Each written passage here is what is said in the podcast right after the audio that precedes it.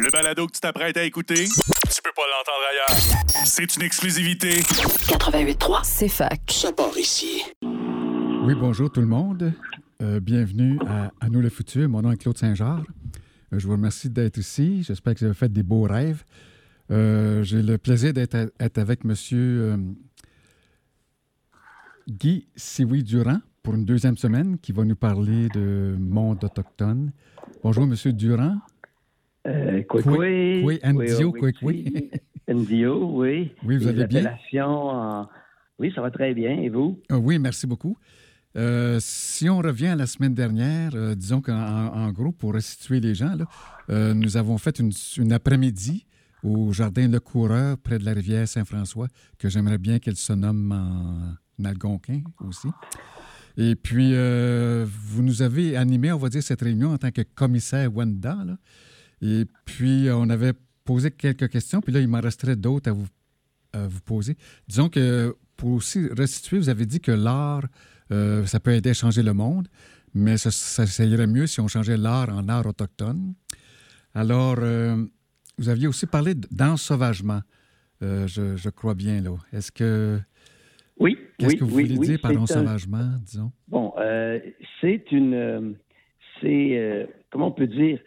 C'est comme renverser ce qui a longtemps été une insulte, hein, les du sauvage, dans un processus euh, en disant sans sauvager, c'est peut-être retourner à une autre conception du mot sauvage, par exemple d'indompté, d'insoumis, mais aussi de se rapprocher le plus possible euh, de la nature. Euh, de, et quand on dit nature, neuf personnes sur dix maintenant sur la Terre vivent dans un milieu urbain, industriel, rural, donc com- complètement transformé au fil des civilisations. Et ce côté de retourner vers la nature, ben, c'est un peu, euh, c'est un premier ensauvagement, ça a été de faire une complicité avec Rêve Nourricier, le collectif qui euh, travaille à ramener cette sensibilité dans la ville. Donc, ensauvagement, c'est s'ouvrir euh, non seulement euh, à, à une pensée qui quitte les, façons de penser usuelles comme si c'était euh, donné, mais euh, s'ouvrir sur les éléments qui est plus proches, qui sont naturels. Mhm, mhm. D'accord. Vous parlez tellement bien le français. Euh, c'est quand même malheureux que vous aviez perdu votre langue. Et je me sens un peu coupable parce que c'est mes ancêtres qui ont fait ça. Est-ce que vous avez espoir de la retrouver, votre langue, un peu? Ben, comme je dis, on assiste présentement à un incroyable mouvement culturel de revitalisation des langues autochtones. Il faut savoir que, que seulement au Québec, il y a 10 Premières Nations. En plus, on en ajoute les Inuits. Et, et parmi les Premières Nations, euh, les Atikamekw, qui sont dans le haut de la Mauricie, 88 à 90 des Atikamekw parlent leur langue. Mhm, mhm. Euh, bien entendu, dans le grand territoire des- de l'Estrie, euh, qu'on appelle dans le territoire du Ndakina, euh, des Wabanaki, il y a un mouvement de revitalisation des langues qui, qui, qui a lieu, par exemple, au Collège Kiuna, au Conseil de bande. Mais, et là, on a peut-être un, un 20 de personnes qui se, réin- qui se réintroduisent. Pour nous, les Wendat, euh, on a depuis une dizaine d'années un mouvement e- exceptionnel. Il y a déjà plus de 300 jeunes qui apprennent les cours. Il y a des cours pour les adultes, il y a des cours. On assiste vraiment. C'est pour ça que je parle d'un mouvement culturel. Par contre, euh, dans le cas, par exemple, de la langue Huron-Wendat, euh, il y avait les dictionnaires. Vous parlez de culpabilité. Il y a un fait intéressant, c'est que ce qui a été, appelons-le, tout ce colonialisme avec une idée euh, de coloniser les lieux, de les maladies qui ont décimé les populations. Et il faut savoir que jusqu'en 1812, c'était la langue Wendat qui était la langue du commerce et de la politique. D'ailleurs, hier ouvrait et officiellement demain au Musée McCord une grande exposition sur les grands colliers de wampum, les grands, euh, les grandes, euh, les grandes ceintures qui venaient scellées euh, par un objet matériel, des ententes, des alliances. Euh, et derrière ça, ben, la langue, les langues autochtones étaient présentes. Donc, oui, euh, mais pas une disparition. Il y a une revitalisation et on voit euh, que malgré l'impact d'un continent quasiment entièrement anglo, anglophone. Hein. Puis même les langues comme la minorité des, des Canadiens français et des Québécois, donc la francophonie en Amérique, s'il n'y avait pas encore ce 70% des Québécois qui, on voit les lieux. Mais peut-être que si on s'en sauvage, puis on pense autrement, c'est-à-dire qu'on introduit l'idée d'un multilinguisme qui n'est pas uniquement dominé par l'anglais, euh, et peut-être le mandarin dans, quelques décennies avec euh, le nombre, hein, ben, ce mouvement culturel-là euh, devient significatif. Oui. Et je pense que c'est une question d'enrichissement aussi, parce qu'il y a des notions. Oui, vous m'entendez? pardon? Vous m'entendez, oui? Oui, oui j'entends bien. et je crois que c'est une question d'enrichissement également, parce qu'il y a des notions qui existent dans des langues et pas dans d'autres langues. Euh, euh, c'est trop vrai. Je vais vous donner un exemple, puis je vais le donner à tous nos auditeurs, nos auditrices. Si je dis ce matin Ashkanonia yes, oh, Ashkanonia yes, je viens de dire dans la langue Wendat, est-ce que ton cœur est bon? Est-ce que tu vas en paix? Comment ça va? Mhm. On vient d'entrer dans une luxuriance où euh, les attitudes intérieures, l'intention, et, pas seulement se dire un bonjour, hello, hi, hello, comme ça se fait, là, qui est présenté que pour la consommation et de manière pas très réfléchie dans, dans, des, dans des, grands milieux urbains, puis euh, la, publicité, les commandites, tout ça. On, voit la distinction et la richesse culturelle qui est présente. Oui, c'est merveilleux. Est-ce qu'il existe un lexique auquel on pourrait euh, accéder? Absolument. Vous, euh, les gens qui, maintenant, grâce à l'Internet, tout le monde, ben, les gens qui peuvent aller sur l'Internet euh, peuvent aller et taper langue, la langue abénakise, la langue atikamek, la langue Innu Amun des Inuits, des, ce qu'on appelait souvent les montagnais, ou la langue Wendat, et, vous, et on trouve des lexiques, il y a même des petites applications. Donc là, il y a une porte d'entrée que individuellement, du moins pour les jeunes générations qui sont habilitées à l'ordinateur, en plus, il y a des cours qui se donnent localement à certains endroits. Et ça, c'est un, plus. Comme chez nous, à, Wendaki, il y a des cours pour les adultes, mhm. euh, qui c'est gratuit. Mais il s'agit de se déplacer, il s'agit aussi d'étudier, se mettre en mode. Mais il y a peut-être des petites façons simples. Exemple, si à, tous les jours, tu as, ton application ou tu as un petit lexique ou tu dis, tu te familiarises avec un mot, tu l'oublies, tu le redis, tu le reprends. Et avec, c'est pourquoi qu'il y a une très belle idée que nous portons, et ça, ça fait partie de l'ensauvagement. Euh, si chaque fois qu'on dit un mot dans une langue autochtone, la langue vit. Mm-hmm. Et ça, c'est beau. Mm-hmm. Je me sens attiré personnellement par l'Atikamek un peu. Euh, oui. Parce que j'ai entendu dire que c'est inspiré beaucoup de la forêt. Fait que puisque la forêt m'intéresse, euh, étant à bien, puis aussi bien à Sherbrooke, euh, il y a pas mal de forêts, on pourrait sûrement euh, avoir des bonnes idées. Ben, c'est là que déjà de cet apport incroyable, par exemple à Sherbrooke, de Reine Russier, je pense à Gabriel Rondeau, qui a fait des marches en parlant des mauvaises herbes dans la ville, mais qui aussi, comme biologiste et botaniste, introduit aux grands arbres, aux plantes, à tout ce qui, quand je parlais de naturel, et le projet des jardins en ville et des, des, forêts urbaines, mhm. mais il y a aussi la nature forestière. Parler des Atikamekw, on pourrait parler des Inuits aussi et de tous ces peuples comme les, les Anishinaabe, Abitibi, que plus que tu es dans la forêt, plus que tu t'éloignes des grands centres urbains, tu as des mots, des formulations et même on peut dire qu'il y a des portions du langage Atikamekw, euh, Eyuichi, les cris, euh, qui, euh, les mots n'ont de sens que dans la forêt. Les mots n'ont de sens que dans le milieu où tu vis. Mhm. Le gros problème, euh, c'est plutôt l'envers. Comment ces langues-là, entre autres les Noémoun, les, les, difficultés à t'adapter au monde urbain industriel. Comment euh, parler, euh, je me rappelle vaguement, mais je me souviens que des vieilles dames inuites, des Inuits au nord, pour parler de l'ordinateur, euh, ça n'existe pas dans les anciens mots ou avant que le monde blanc arrive. Et donc, d'essayer d'expliquer euh, euh, ces, ces, boîtes par lesquelles entre l'électricité et qui, et, qui nous donnent des images. Il y, a, il y a un devoir, et c'est le problème, mais ça fait partie quand on dit de s'ensauvager dans le sens de la nature, mais aussi cette attitude de maintenir les valeurs, les attitudes autochtones en adaptant, en s'adaptant. Et les langues ont aussi ce défi-là. Donc, c'est pourquoi je une revitalisation, mais d'un beau défi aussi. Oui, d'accord. Dans les langues. Et puis, il y a tellement de, l'aspect sacré dans, la culture, dans les cultures autochtones. Par exemple, la tente, le chaputouane, euh, qui était au jardin. Euh, vous avez dit que les perches sont sacrées. Ça m'a surpris, ça. J'ai parlé, entre autres, des Yuichi. Euh, et aussi les perches. bon, si on regarde l'ensemble du Canada, d'est en ouest, il y a des gens qui ont voyagé, il n'y en a pas qui ont voyagé, on pense tout le temps. de l'autre côté des montagnes rocheuses, il y a il y a euh, le territoire des peuples du saumon. Hein?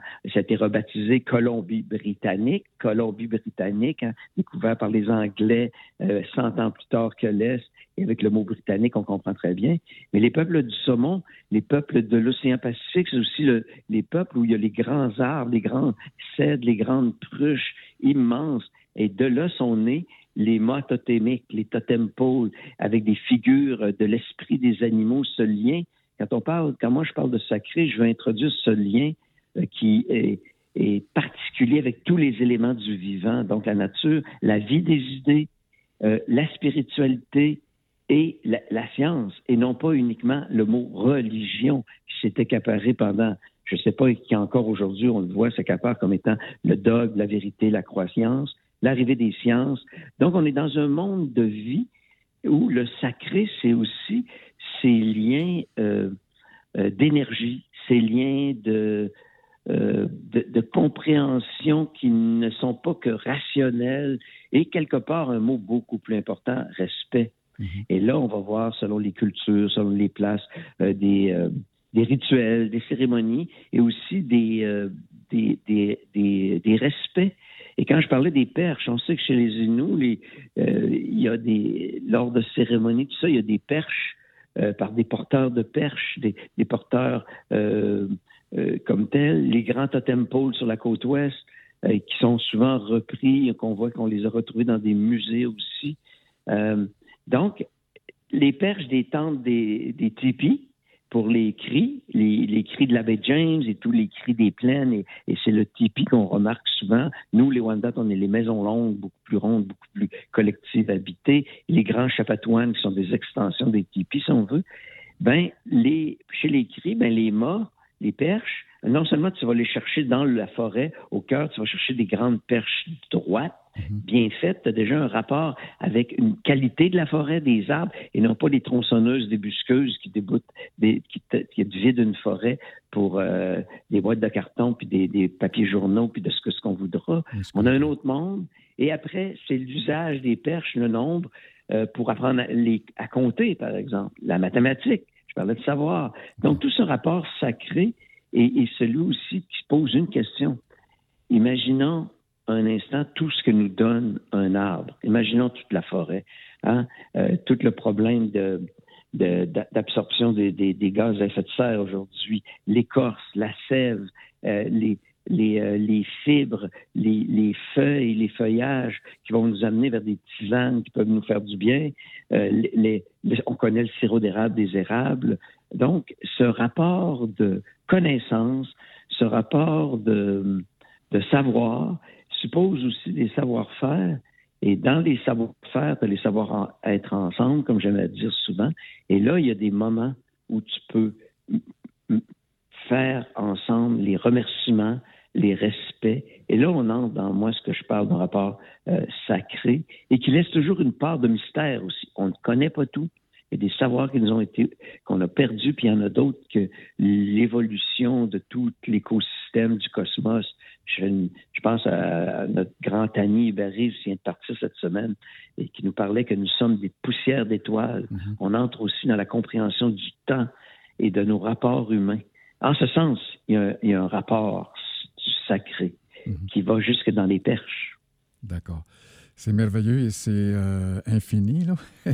Euh, nous sommes rendus à la presque fin de, cette entrevue.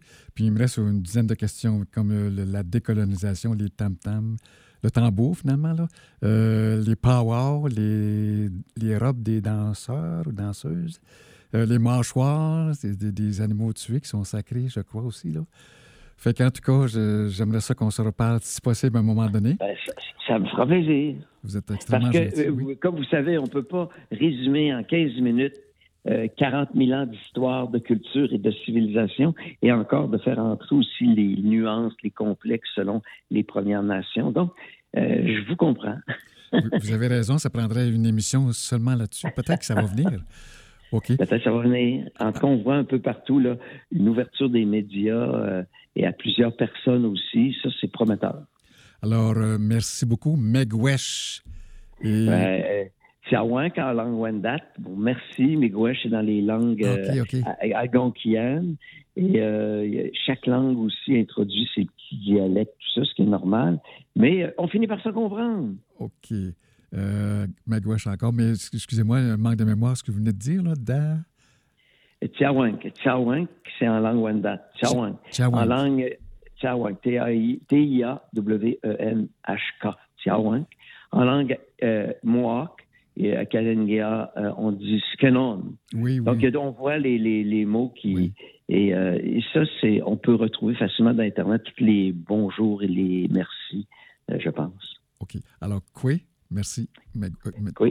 Onin, onin qui veut dire au revoir. Onin. Et escrognien. Escrognien, ça, escrognien, ça veut dire nous tous, on se revoit bientôt. Hey. À nous, le futur. Squanien. Bye bye. Bye.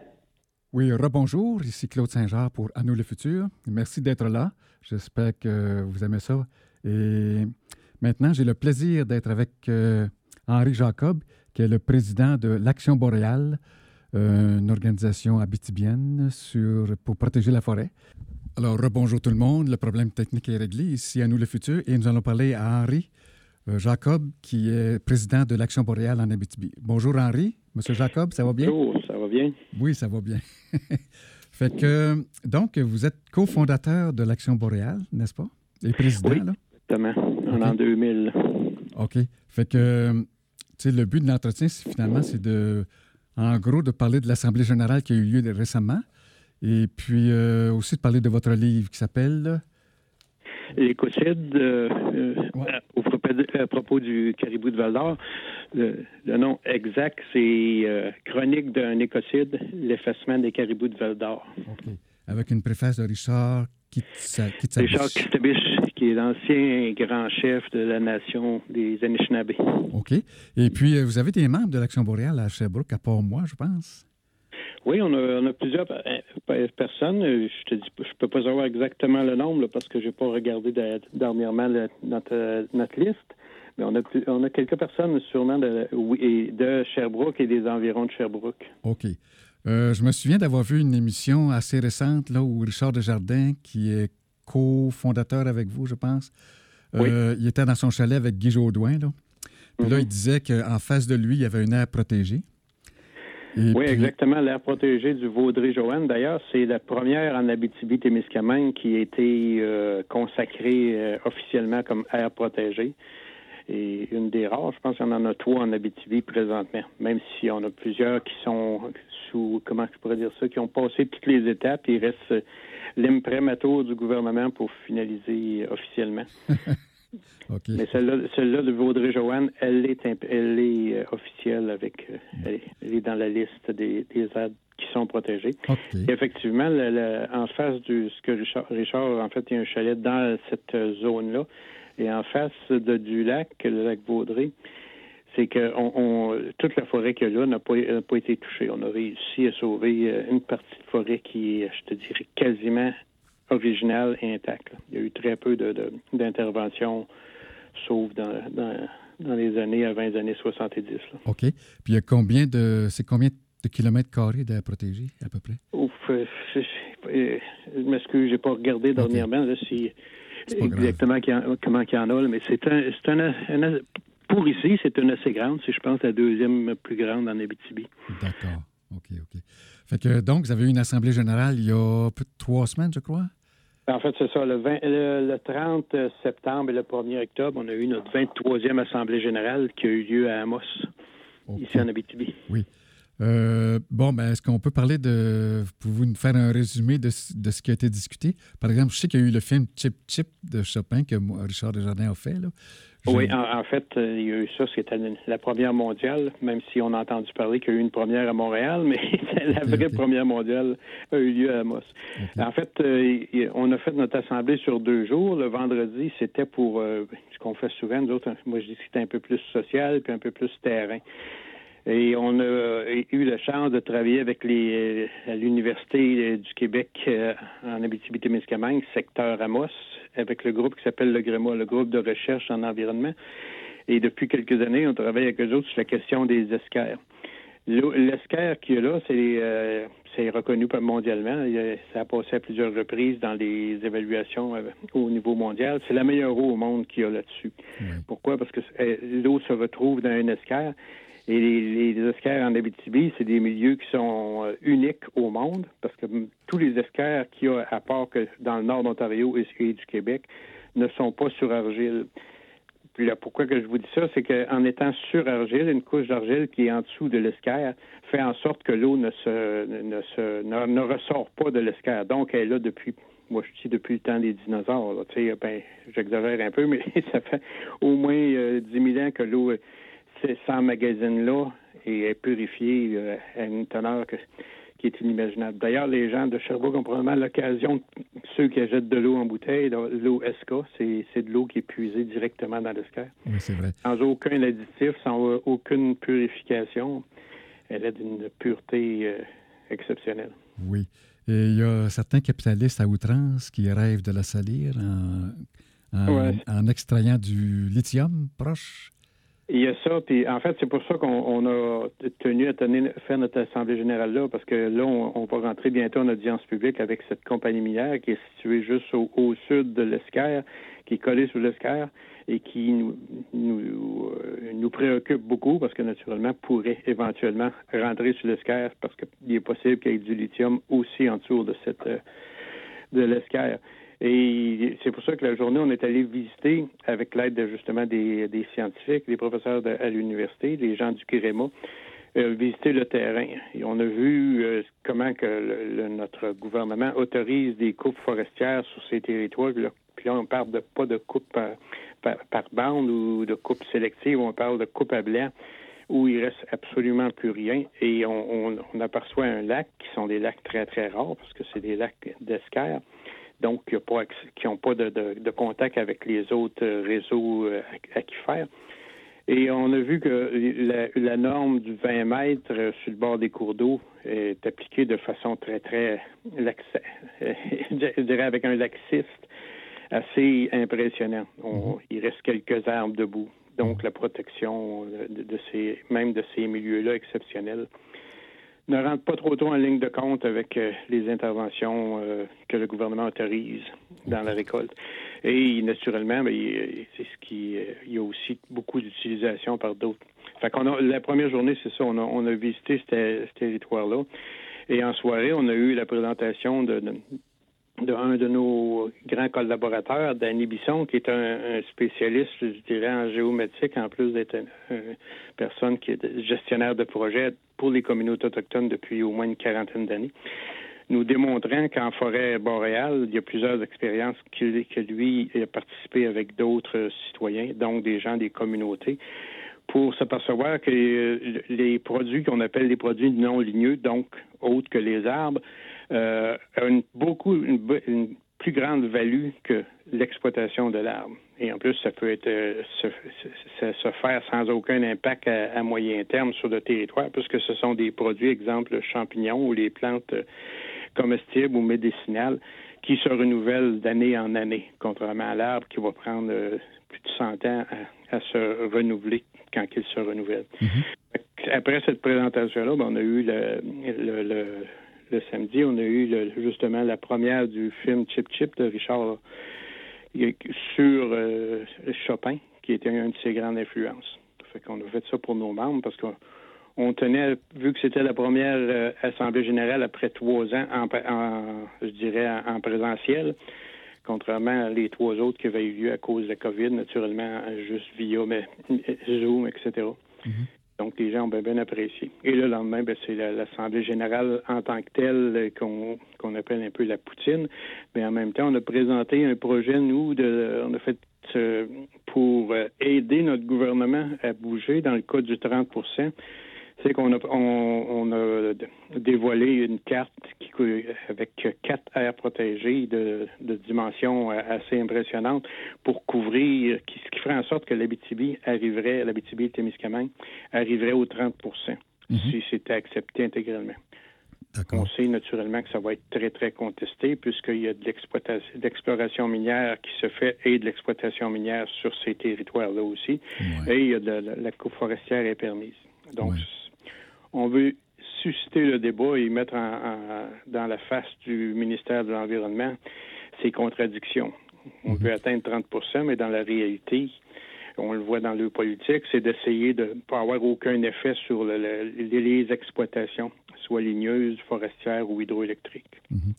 Euh, quand on parle de colonisation, je ne sais pas, il y a 100 ans, la, la, était colonisée dans le sens que ouverte, mais maintenant, elle est colonisée par, on peut dire, euh, justement, les capitalistes à outrance, qui, euh, les minières, je pense qu'ils possèdent, pas possèdent, mais en tout cas, ils ont des claims, des réclamations sur 40% du territoire. Ah, c'est plus que 40 maintenant. Je pense si on parle, de, si on sépare l'Abitibi du Témiscamingue, parce qu'il faut comprendre que c'est deux écosystèmes bien, différents. Administrativement, on les a jumelés parce que les populations n'étaient pas suffisantes d'après les normes du gouvernement, mais c'est deux écosystèmes très, très différents. Mais les deux territoires ont des, des potentiels miniers. On découvre, on commence à découvrir ceux du Témiscamingue, mais pour l'Abitibi, c'est euh, présentement sous jalonnement minier, sous des claims il y a probablement 60% du territoire. Qui fait que, et quand il y a un, un, ben, potentiel, c'est de la spéculation, il faut dire, c'est le 60% du territoire, c'est de la spéculation. C'est monsieur, madame, tout le monde, des gens des compagnies, un peu partout sur la planète, qui peut aller se s'octroyer un droit, se payer un droit unique d'exploration et éventuellement de vente pour l'exploitation. Mmh. Fait que 60% du territoire qui, dans les faits, dans la loi, interdit même de, proposer des territoires à protéger. Ce qui fait qu'en sorte, avec euh, simplement au point de vue spéculatif, on peut enlever 60% de possibilités. Ce qui, nous dit, nous autres, c'est que tu peux trouver un écosystème qui est fantastique, merveilleux, une belle vieille forêt qui arrive pour avoir 3, 4, 500 ans, et tu pourrais pas la proposer parce que en dessous, il y a, un potentiel hypothétique de, de, minerais. Mm-hmm. Fait que c'est une loi dictatoriale, presque, là. Mais je pense qu'elle est ouverte pour, euh, je veux dire, en tout cas, je, vais donner le titre d'un article. La coalition Québec Meilleure Mine salue l'intention de la, de la, ministre de rouvrir la loi sur les mines à condition que ce ne soit pas au détriment de l'environnement et de la population. Euh, c'est Rodrigue Turgeon qui écrit cet article-là. Ben, en fait, nous peut-être on était un petit peu moins optimiste. Moi, depuis, moi, ça fait depuis 72 que je milite. Il y a eu quelques modifications, quelques euh, tentatives de, euh, de changer la loi des mines. Mais quand tu, tu parles de spéculation, donc de, pouvoir acheter euh, librement des claims, même si tu viens de la Chine ou de, l'Australie, où ça n'a pas d'importance, tout le monde peut y avoir accès à ça. Euh, ça, ça change pas. Et euh, tous les gouvernements qui se sont qui ont passé successivement refusent totalement de changer cette partie-là de la loi qui donne, à notre point de vue, un, pouvoir démesuré euh, de, d'interdire à peu près tout ce que tu peux faire sur le territoire, sauf de, l'exploitation minière. Parce que quand as un, un territoire sous jalonnement, c'est que c'est une priorité. Mhm. Nous, ce qu'on dit à l'Action Boréal, à titre d'image, c'est qu'il y a eu la loi des hommes, la loi de Dieu, puis il y a la loi des mines qui est au-dessus. La loi des mines, je dirais, c'est elle qui a comme un droit de veto sur tout le développement euh, potentiel. Même que les, où c'est jalonné alentour des mines, que ce soit Rouen, que ce soit Val d'Or ou d'autres euh, villes, villages, qui sont euh, jalonnés, les villes n'osent pas investir dans grands, exemple pour euh, construire un nouveau quartier ou quoi que ce soit, de peur que naturellement, s'il y a une découverte euh, minière réelle, ben là, on, va faire comme il est fait à Malartic, on va, on peut exproprier euh, le, quartier au complet, une partie de la ville. C'est ça, je pense, c'est important de, rappeler au monde, c'est que cette loi-là des mines qui date de l'arrivée vers l'or en, Californie, qui donne un droit immense simplement d'empêcher tout autre projet de, valeur sur le territoire. Et ça va même au détriment de la, et de la biodiversité et des services écologiques que la nature nous rend. Oui. Ce n'est pas du tout de la démocratie territoriale, pour être poli. En fait, moi, je pense que le mot démocratie est utilisé un peu comme le mot développement durable, comme acceptabilité sociale. C'est simplement des adjectifs que tu mets au bout des phrases dans les des rapports annuels des compagnies ou du gouvernement. Parce que dans la réalité, on l'a vu dans le cas de dernièrement, encore depuis la dernière élection, où le premier ministre avait dit à Rouen que ça va être la population qui va décider. Il y a eu un, une, euh, un, grand genre de référendum qui s'est fait une bonne consultation. Et les gens ont dit majoritairement qu'ils ne euh, voulaient pas accepter un 15 nanogrammes, contrairement au reste du Québec, il y a juste 3 nanogrammes qui est accepté pour, pour euh, le, le, voyons, le, l'arsenic dans l'air, oui, produit qui tue. Et malgré tout ça, malgré que dans les, durant le temps des élections, le premier ministre a dit qu'il respecterait la volonté de la population, le, lendemain des élections, ben, sa promesse ne tenait plus et on a même décidé sans aucune consultation, on va pour aider la minière, on va on va carrément déporter un quartier au complet qui est près de la mine. Donc, c'est, donc, c'est le quartier donc, où Richard Desjardins est né, d'ailleurs.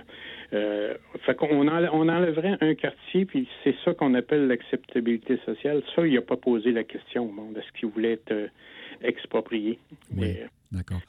Euh, c'est ça, moi, je ressens un sentiment ambivalent parce que je suis né à Malartic. Mon père était cuisinier dans une mine. Fait que disons que c'est grâce à la mine Malartic que je suis vivant. Cependant, je ne suis pas d'accord avec le fait que c'est Malartic et avec Rouen. Là. Une de, des 89 euh, entreprises qui ont le droit de polluer au-delà des normes de la santé publique.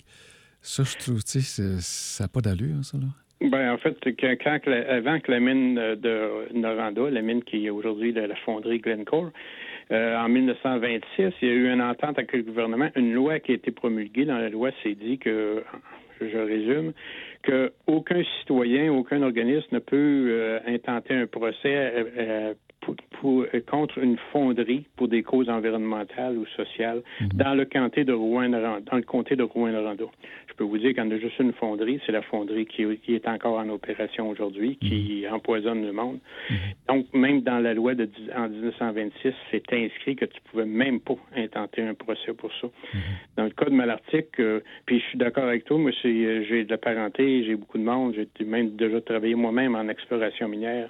C'est pas le, être contre nécessairement les mines. Mais maintenant, la façon de faire qu'on fait, c'est qu'on détruit carrément totalement un territoire. On ne fait pas juste aller ramasser du minerai, c'est que le territoire est détruit. parce que la nouvelle tendance, c'est ce qu'on appelle les mines à ciel ouvert.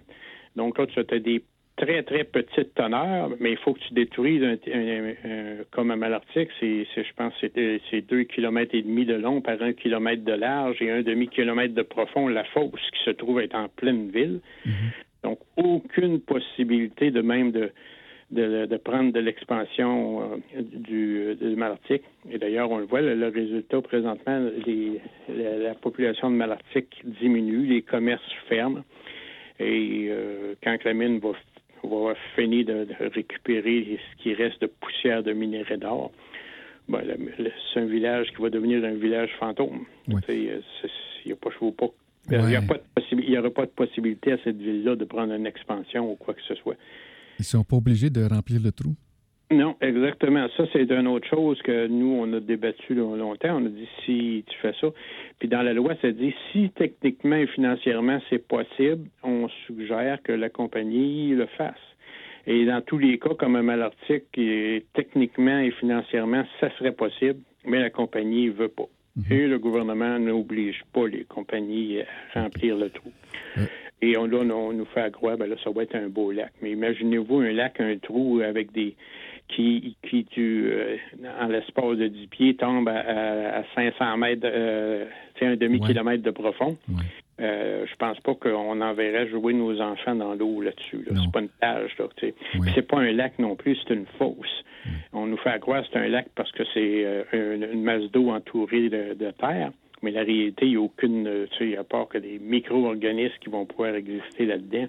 Il n'y a aucun poisson, il n'y a aucun vertébré qui peut réussir à, survivre là-dedans, bon, même les plantes. Ouais. Si un brochet avale une dynamite, je pense qu'il ne restera pas vivant longtemps. Pardon? si un brochet qui a là avalé un morceau de dynamite, Ouais.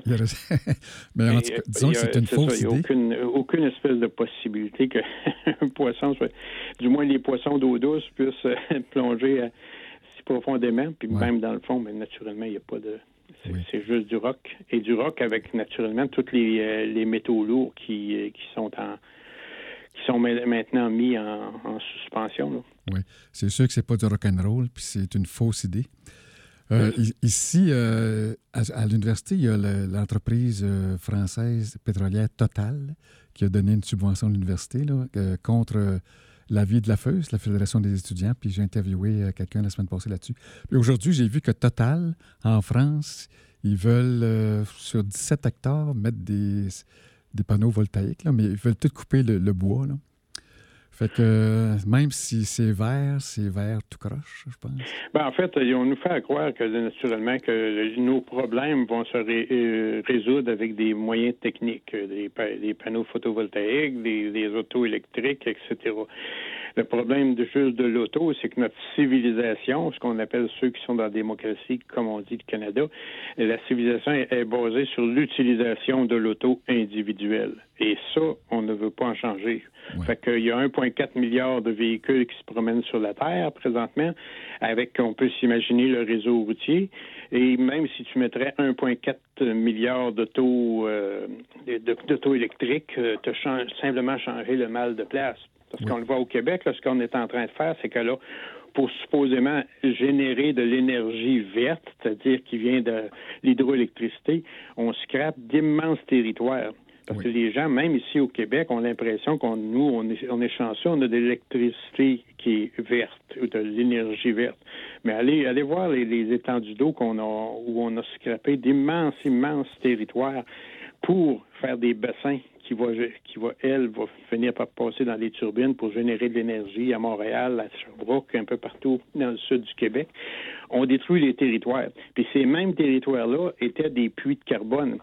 Euh, puis là, aujourd'hui, ça devient des sources de, on, est, on a détruit naturellement le puits de carbone, mais ça devient même à, cause des phénomènes de, de, je dirais que la nature se désintègre deviennent des, plus des, des, genres de puits, de, de des, euh, des, sources de carbone. Oui.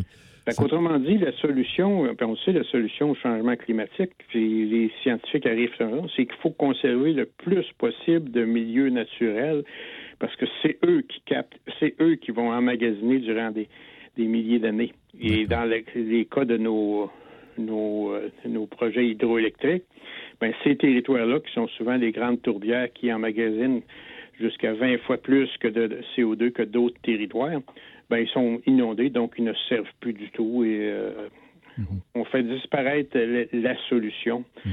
euh, au problème de CO2. Fait que les solutions techniques, c'est dommage, là. Euh, et ça devrait être simplement une des parties, mais on refuse de changer le modèle de base qui est l'utilisation de l'auto personnel. D'accord. Ben, merci, Henri. Euh, c'est triste, hein? Puis, en tout cas, il faut. Je sais qu'à te voir, que tu as de, l'énergie euh, qui reste. Et puis, ici à Sherbrooke, on essaie de faire un groupe d'aînés pour euh, essayer de transmettre un monde habitable en, solidarité avec les plus jeunes générations. Oui, puis moi, ce que je peux dire, c'est que la, solution, il faut qu'elle vienne des gens. Parce que les, les gens oublient qu'on a un pouvoir réel, mais les gens ont tout l'impression ben on n'a pas un mot à dire, on n'a vrai. On a un mot à dire. C'est ça qu'on notre pouvoir, c'est qu'on a un mot à dire. Puis c'est moi ce que j'ai vu les projets qu'on a gagnés, c'est quand on a mobilisé des, des populations, souvent contre les politiques et contre nos, les, les, vues de nos gouvernants. Mm-hmm.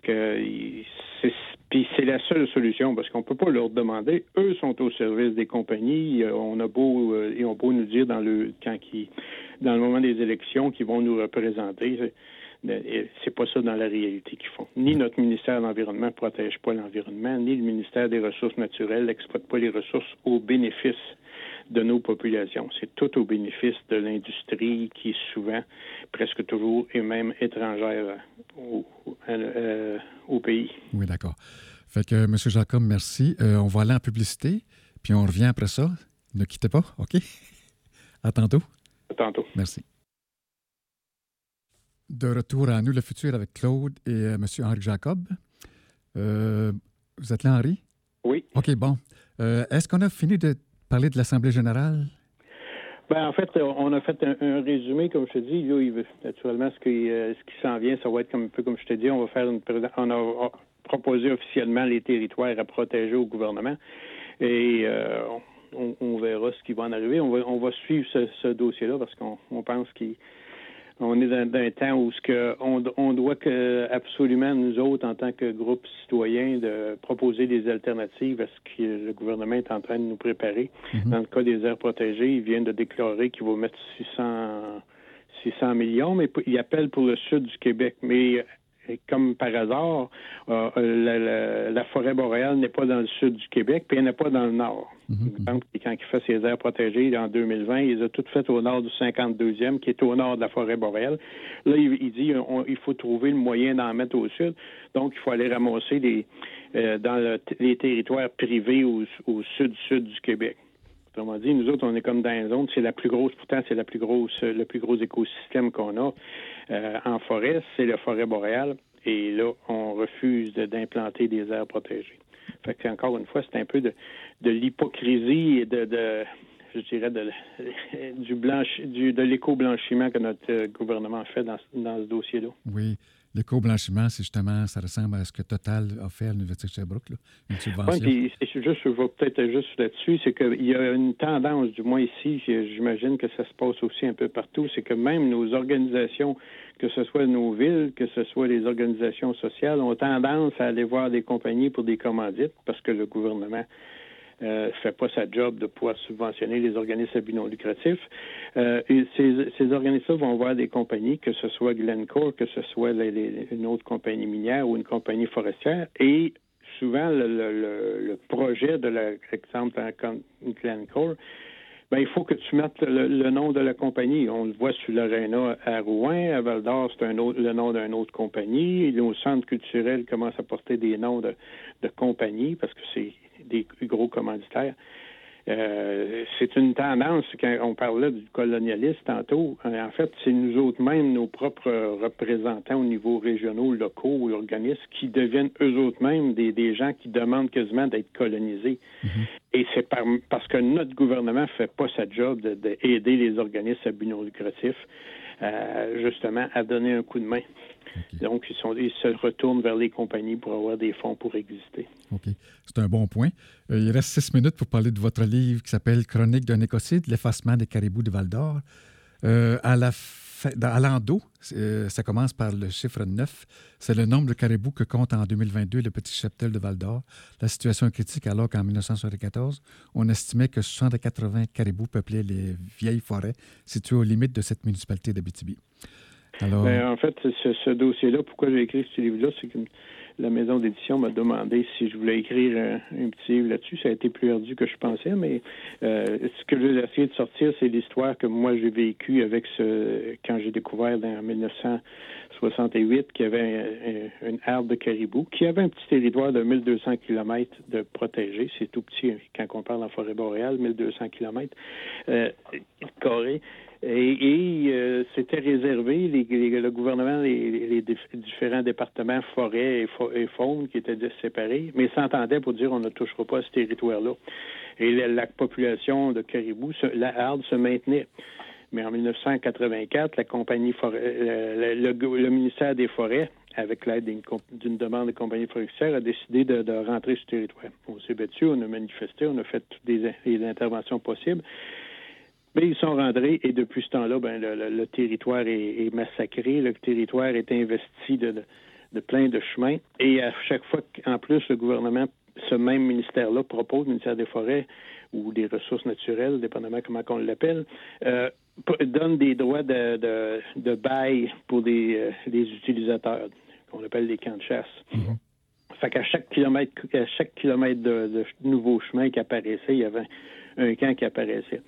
Naturellement, l'impact que ça a sur le caribou, qui Puis lui, le moyen de survivre était justement des vieilles forêts qui n'étaient pas trop trop accessibles, même aux prédateurs. Donc, il n'y avait pas de loups beaucoup qui se promenaient là-dessus parce que c'était trop trop difficile pour lui. Mais dès qu'on a ouvert, ben, c'est exactement ce qu'on avait prévu, puis qu'on a dénoncé en 1984 c'est que si vous ouvrez le territoire, on va modifier. La vieille forêt va devenir de la jeune forêt. La jeune forêt, c'est l'habitat surtout de l'ornial.